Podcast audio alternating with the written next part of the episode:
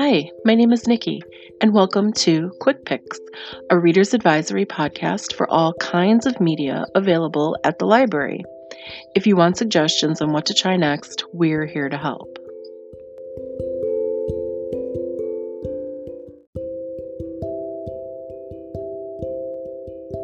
With big holiday meals coming up for many of us, maybe you're inviting a loved one who's a vegetarian or a vegan, or maybe you want to shift towards more meatless meals, or taking a step further down the meatless path, or even if you're already a vegetarian or vegan and just want some other resources. My coworker Steve has a plethora of information, and we've tried to capture a decent condensed version here for you. He not only has resources, but great suggestions and personal experience. And now I really want a cashew grilled cheese. Keep listening to find out why. Hi, Steve. Welcome back to the podcast. Thanks for having me. I'm looking forward to, to doing this one. Yeah, this is uh, right up your alley. Can you tell us a little bit about yourself? Yeah, my name's Steve. Uh, I left this out the last time we did this, but my pronouns are uh, he and them, they, them. And uh, we're going to talk about cookbooks today, um, which I'm really excited to do because they're like my special brand of cookbooks. We're not just going to talk about you know, the regular cookbook you'd pick up anywhere. We're going to talk about specialty stuff and we're going to talk about vegan cookbooks. I have been vegan for like nine and a half years now. Wow. Uh, I, I was vegetarian for a while and then I went vegan before I went off to grad school the first time. Uh, it kind of seemed like a good transition time to to do that. I was moving across the country and it just it felt like the right time to make that step from vegetarian to vegan. I went vegan because I love animals. Mm-hmm. And in hindsight, there's all these, oh, it's healthy and all that kind of stuff. And like we talked about last time, it's so much better for the environment to eat a plant based diet.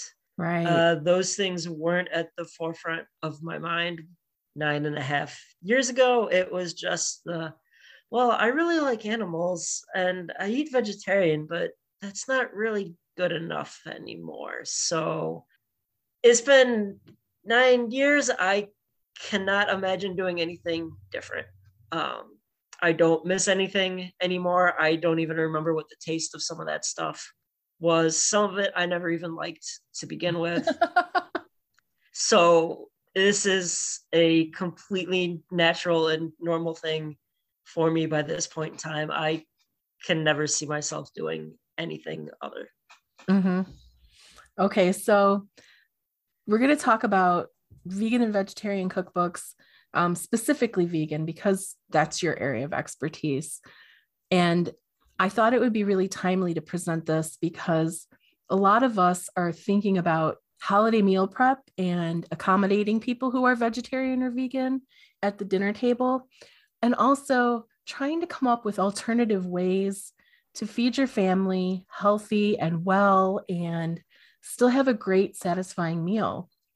And what better way than to get it from a person who has been eating this way forever and knows what's good and what's not good because we can just pick up a, a, cookbook and you know the the writers always say these are wonderful delicious wonderful delicious and you don't know that for sure so it's really nice to have a personal recommendation on recipes and cookbooks if somebody wants to move forward and give up meats and animal products the first piece of advice i have especially when it comes to cooking stuff for the holidays is to get a cookbook called the Super Fun Times Vegan Holiday Cookbook.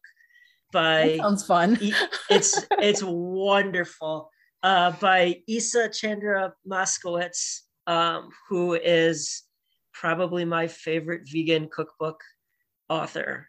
I highly recommend her work. She has a lot of really great looking recipes in all of her cookbooks. she's a fun follow on the social media channels. Um, she runs a restaurant in Omaha and in Brooklyn. Um, so she kind of shows, lives in Omaha now, originally from Brooklyn. Ah, okay. Um, so, you know, old home, new home. And yeah, so her the cookbook's all about like holiday recipes. So I find that to be like a really great resource if you're trying to make stuff that is, you know, very specific to, well, this is a Thanksgiving meal. So we have to make something that would fit for a Thanksgiving meal or Christmas or New Year's, or, you know, if you're very stuck on this has to match that meal, what we traditionally have, that's a great resource. But the flip side would be don't just think about, okay, well, how do I replace turkey with something that's like turkey? Think about all the sides that you have for Thanksgiving, stuff with like green beans, mashed potatoes, stuff with cranberries. I mean, sweet potatoes, all that stuff. stuff. yeah, all that stuff. All that stuff was so prevalent at all of mine, and you'd make make those be your meal. Yeah. Uh, you don't have to have something that's trying to be turkey. You don't have to have something that's trying to be meat uh, to be able to have a, a vegan meal. So that's that's one of my big recommendations. And I guess I'll use that as a jump. I've got to talk about the cookbooks we have in the library at some point in time. And uh, one of them that I just grabbed and flipped through the other day uh, is by Bryant Terry. It's called Vegetable Kingdom. I don't know why I'm showing it to you because this is going to be a podcast and nobody else can see it. I, I, I will try to refrain from holding up the good looking pictures as well. I um, appreciate um, it because I make faces, you know, I'll, I nod and I make faces and I'm like, that doesn't translate. You got to say something. One of the really cool things about Bryant Terry's cookbook here is it is arranged by vegetable types. Ooh. Um, a lot of you see a lot of cookbooks and they're very specific. Here are brunch, like brunch and breakfast kind of options. Here are sides. Here are pastas. Here are salads. Here are soups. Here are you know big elaborate dinners you cook in the the oven. Um, and it it goes kind of like in that order. I like this because this goes by like the different kind of like vegetable types. So he starts with like seeds. So you have beans, peas, sweet corn. He has a chapter on leaves. So he talks about stuff you can do with cabbage or spinach. Uh, I like that there's a chapter called fungi. So all the different things you can do with mushrooms, uh, which is really cool. Tubers, which is a big one in my home because that includes potatoes and sweet potatoes. And those are definitely staples uh, when it comes to cooking. For sure. It, um, he has a chapter that has like the fruits, peppers, summer squashes, winter squashes. Squash is a big thing that we do now. The, the winter squashes, we make a lot of that kind of stuff. Mm-hmm. So I really like the way that this is laid out and it's very vegetable heavy. It's not exactly trying to be you know too much of like well you miss having a hamburger so here's a vegan hamburger or you know something like that. It's very built on how do you make all of this stuff That's with vegetables. I hate vegetables that try to be meat. It just makes me angry you cannot turn a cauliflower into a steak no matter what you put on it. I don't care. It's not the same. If you're going to eat vegetables, eat vegetables. and I like that it's arranged too by vegetable type because that enables people to eat by the season. So, whatever's in season right now, tubers, winter squash, things like that, you can flip right to that part and find recipes for those things. That's great. I like that yeah, that's that's been a big thing that we've been doing. We've been doing a, a CSA this year where we pick up different uh, from a farm, pick up different veggies every other week, and it's very much followed the seasons like that. So mm-hmm. you know, earlier in the summer we were getting lots of uh, zucchini and cucumber, uh, lots of greens, lots of heads of lettuce, and you know we're cooking with the stuff that we have. We've started getting more squashes now um, some potatoes, and so we're cooking, you know, based on on that stuff that we get, and it's a really cool way to kind of plan your your meals knowing that okay we're going to get all these cool new veggies this week. Let's figure out what we want to do with them and there's stuff that we never would have bought from the store. Uh, we got a kohlrabi. Never would have bought a kohlrabi from the store if we didn't get it in the uh, the csa uh, got some fennel never would have probably never would have bought fennel from the store if it didn't come in there. Um, I was excited to get some eggplant because eggplant's a thing that I never remember to like buy or, or cook. So we got eggplants earlier in the summer and it was it was great. So that's a really uh, another really good way is just kind of like force yourself to buy the the vegetables that are in season and you know doing stuff with like a farmer's market is a really great way to kind of follow that same pattern. Mm-hmm. And for, for anybody who doesn't know what a CSA is, that's community supported agriculture. So you pay in a certain amount to the farm, and then every interval, whether it's week or every other week or whatever, you pick up a box or a crate or whatever of whatever they have harvested. So essentially, you're funding their farm and they're giving you the yield divided up by all the people who are part of it. And whatever they grow, you get. So sometimes you get herbs and all kinds of other fun stuff. And vegetables, I when I did the CSA, I got things that I didn't even know what they were. And yep. I had to look it up and try and figure out what what do I do with this thing?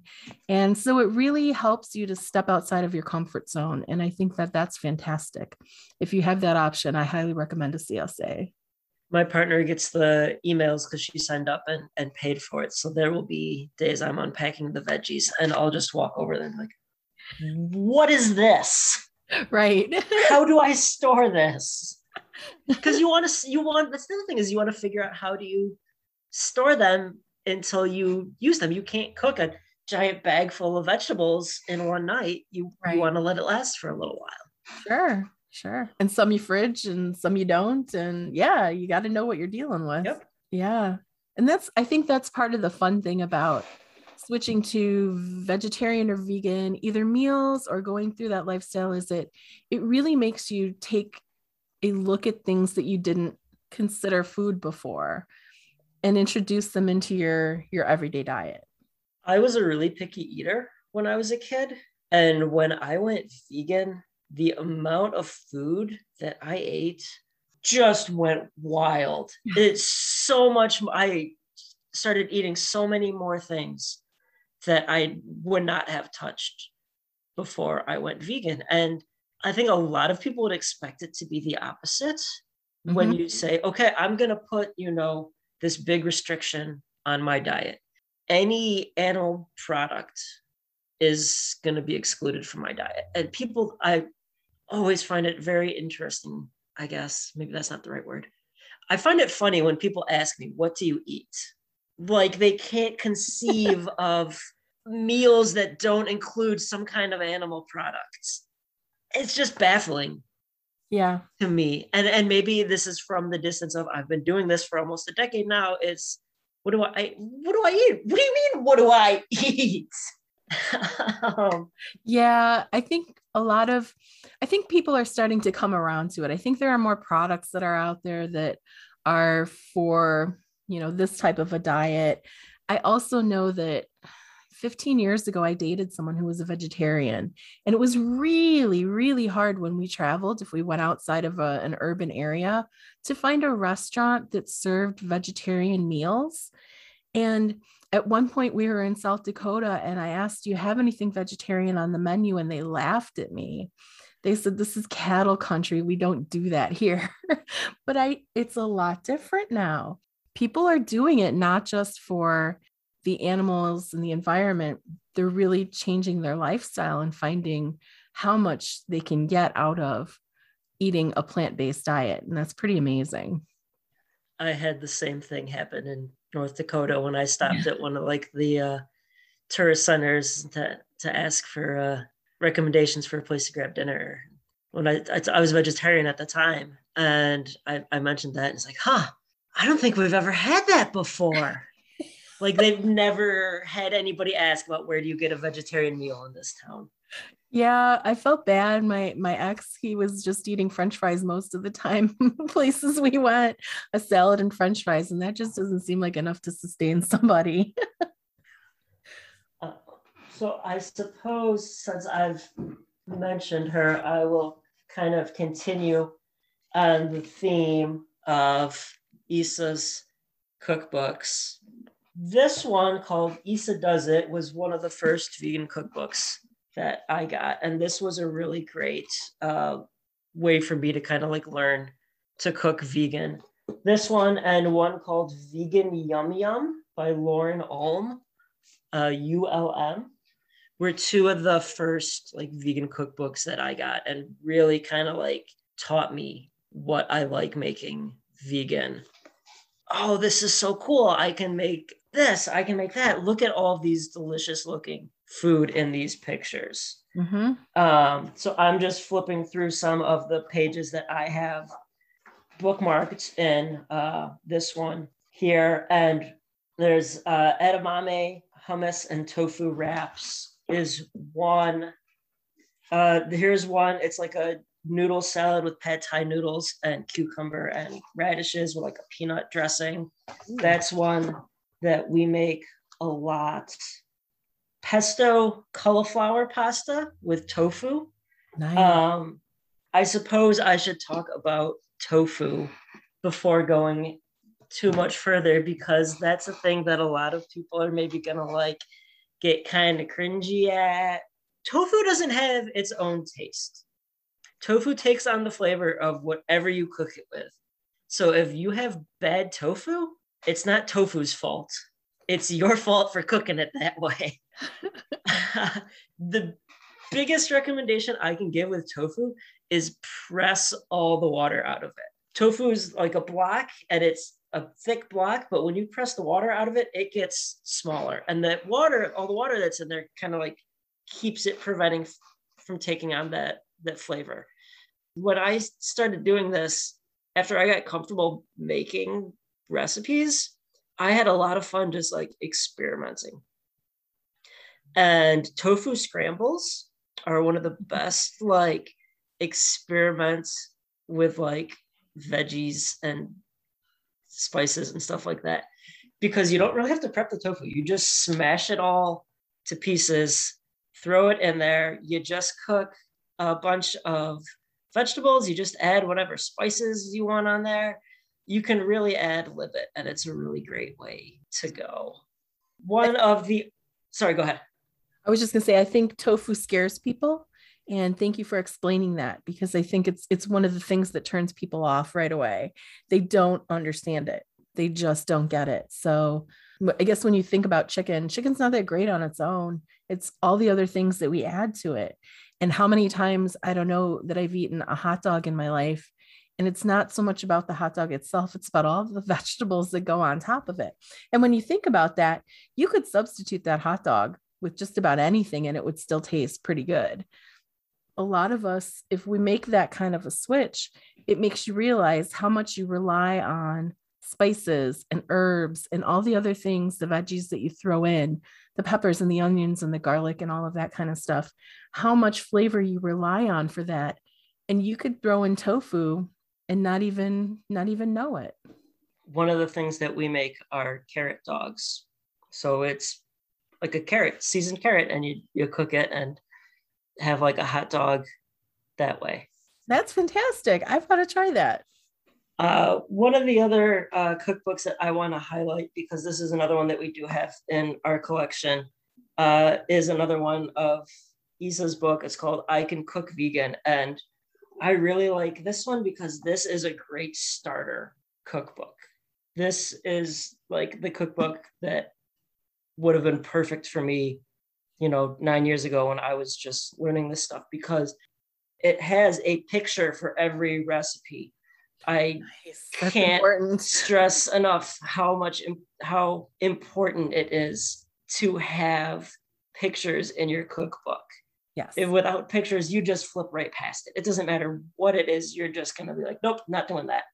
And the other thing that's really great about this one is it has a lot of these things that you think of as regular staples, but it veganizes them. So it has a mac and cheese recipe. You use cashews to make the cheese. Cashews are wonderful for making cheese. We do that a lot when we, we make pizzas. We home make the cheese to put on the pizza uh, with roasting and basically pulsing cashews into a cheese. Wow. It has a grilled cheese in here with the same idea, you know, using cashews. There's a recipe to make chili with beans and barley, you know, so you don't have to have, I don't know, what is it? Ground beef that goes into your chili. There is a recipe for for tacos uh, that use tofu on there instead of something else. Uh, sloppy joes, which I feel is one of these like classic kid meat meals with mushrooms and beans. Wow. Uh, you can do jackfruit. That's another one of the ones that we do a lot. Is we mm-hmm. use jackfruit to make, uh, you know, basically what would be a sloppy joe. Where do you get so your jackfruit? It's it's kind of harder to find. You don't see it like at Aldi. So uh, we buy jackfruit. Uh, it comes in cans, okay. and we've gotten it at Whole Foods. Okay. Uh, it's with the rest of the the canned fruits, and the way we do it is we kind of like boil it on the the stove in the water because it's packed in brine. Mm-hmm. So it's really uh, high in sodium and really salty. Mm. And when you boil it, you kind of get some of that saltiness out of there, and then you can cook it. Okay. And it takes on, you know, the flavor of whatever you're you're cooking it with. If you do kind of miss some of these meals, there are lots of alternatives you can you can do to try to replicate them mm-hmm. using things that aren't, you know, the animal that was used for the original meal. What are some of your substitutes or your favorite substitutes? Cashews for cheese, I get. Anything else for cheese or eggs or, you know, butter? These are staples, I think, in every household normally. And it's hard to give those up. Yeah. Uh, so butter is there are, guess it's like margarine, I guess. Mm-hmm. Uh, but there are like brands that make vegetable based butter. There actually is a cookbook called The One Hour Dairy Free Cheese uh, by Claudia Lucero. And it just has all these, you know, fun different cheeses you can make. Wow, that's amazing. Yeah. Cooking eggs, like as if you want like a meal that's like eggs, like I mentioned the tofu scramble earlier. Mm-hmm. That is something that kind of like replicates a meal. Uh, if you're baking, applesauce is something that's used a lot as an egg replacement and that's not something that's hard to find so that's right. like a really basic you know easy thing you're not going to have to go to like a specialty store or chia seeds and water and you know you mix that up and that kind of gets that viscosity that you need but you know yeah applesauce will do the trick jackfruit is this ginormous you know like thick skinned fruit that i have been told kind of takes on the taste and texture of like a pulled pork Tempeh is uh, another soy-based thing, like like tofu that works really well. One of my favorites ones to cook with is seitan. Uh, tofu, like I mentioned, the pressing it takes a little bit more work, but tempeh and seitan just go a lot quicker. That's just stuff you can pull out packaged and freeze it. Uh, seitan is wheat gluten, so it's the protein that's in wheat. So if you eat gluten free, you don't want to do seitan because that's literally what that is. mm-hmm. One author that we really like is Chloe Coscarelli. Mm-hmm. Um, I really like her recipes. She has one cookbook that is all like Italian. And I'm a sucker for stuff like pastas and pizzas, and it's wonderful. Uh, maybe not the healthiest one out there, but it's wonderful. So I, I I really like her cookbooks. She has a lot of really good stuff. Another author that we use a lot of is Sam Turnbull. Uh, her, she has a website called It Doesn't Taste Like Chicken, and she has a YouTube uh, channel where she kind of like walks you through on making some of her recipes. Uh, one of our favorite ones out of this is uh, roasted butternut squash and purple slaw tacos. So it's like cabbage um, and like cilantro, and you know, you roast butternut squash, and you have it as a taco. How about she has? You haven't mentioned any. Mentioned a lot of like entrees and sides. Do you have any particular desserts? Because that's that's important to a lot of people who wouldn't necessarily then be able to use eggs and butter and all that kind of stuff. Yeah. Um, so one of Sam Turnbull's cookbooks, she has a recipe for a mug cake. So it's a powder mixture, and you basically make a cake, a little cake in a coffee mug, which I am kind of skeptical about, but my partner's really likes it. Going back to my favorite here, Isa and uh, another author, uh, Terry Hope Romero, who teamed up with on a great uh, old vegan cookbook called the Veganomicon. Uh, they also have kind of a series of dessert books. So this is Vegan Cupcakes Take Over the World. They have a pie one, they have one for cookies. One of the ones we make in here a lot are chai latte cupcakes that are delicious. Um, and that's a great thing for this time of year too. Mm-hmm. I feel like that's that's very much a fall kind of thing. But yeah, it's it's nice having, you know, specific cookbooks like that that are just desserts. Pretty much every cookbook you pick up and flip through will have a section on desserts. Uh, one of we made one of Chloe's uh, cookie recipes just like chocolate chip cookies, and we made the batter and then just kind of kept it in the freezer so we can make fresh cookies whenever we we want them. Another cookbook I want to give a shout out to, and this is another one that, uh, if you want, is easy to find online, is the Vegan Black Metal Chef. If you want kind of like a, a humor with your cookbooks and your vegan cooking, it definitely applies because he does everything and he writes music and has full regalia and, you know, goes way into the act and it's wonderful. Uh, so he has a whole YouTube series as well. So if you think it's kind of dry, it's like, oh, I just don't want, I want to re- gotta read a recipe out of a cookbook, and like that doesn't sound boring, or that does sound boring, and you know, it's just like, oh, what do you mean I have to read? Um, there, there are great resources online. So you know, he has his YouTube channel. The It doesn't taste like chicken. Uh, it has a YouTube channel. Those are all really great resources. Well, that's a great list of books to get people started if they're interested in getting started or if they're already in the lifestyle and maybe they want to find some new cookbooks and some new recipes. You've you've done a good job and the planet thanks you. As I try and move forward and eat more meatless meals, it's it's an inspiration. It's good to have you as a resource and it's good to have these books around. And I guess maybe that's a thing. Another thing to, to mention is that don't feel like you have to do all this right away. Like you have to wake up tomorrow and be like, okay, I'm vegan from now on. Do stuff that works for you.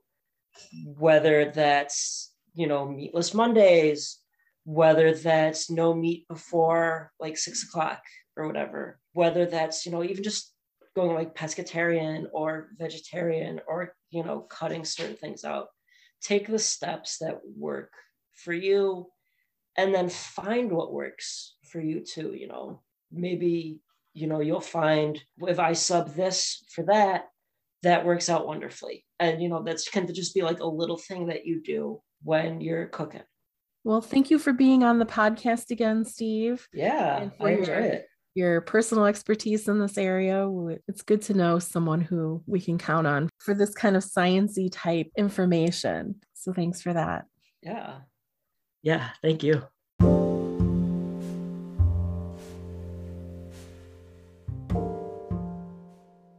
And now here's Nick with a suggestion from libraries.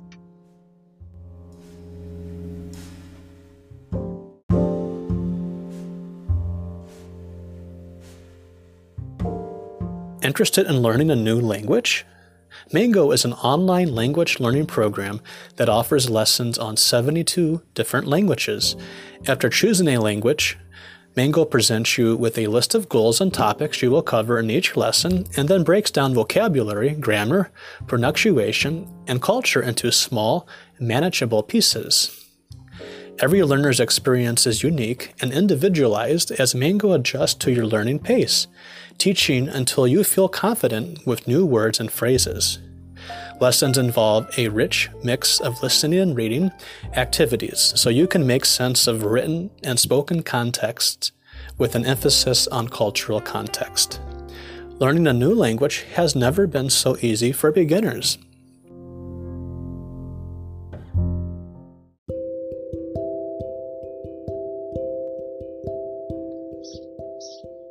And that brings this episode of Quick Picks to a close. We hope you'll join us next time for more suggestions in different genres and maybe different media. My name is Nikki, and Quick Picks is coming to you from the Round Lake Area Public Library in Round Lake, Illinois. The end.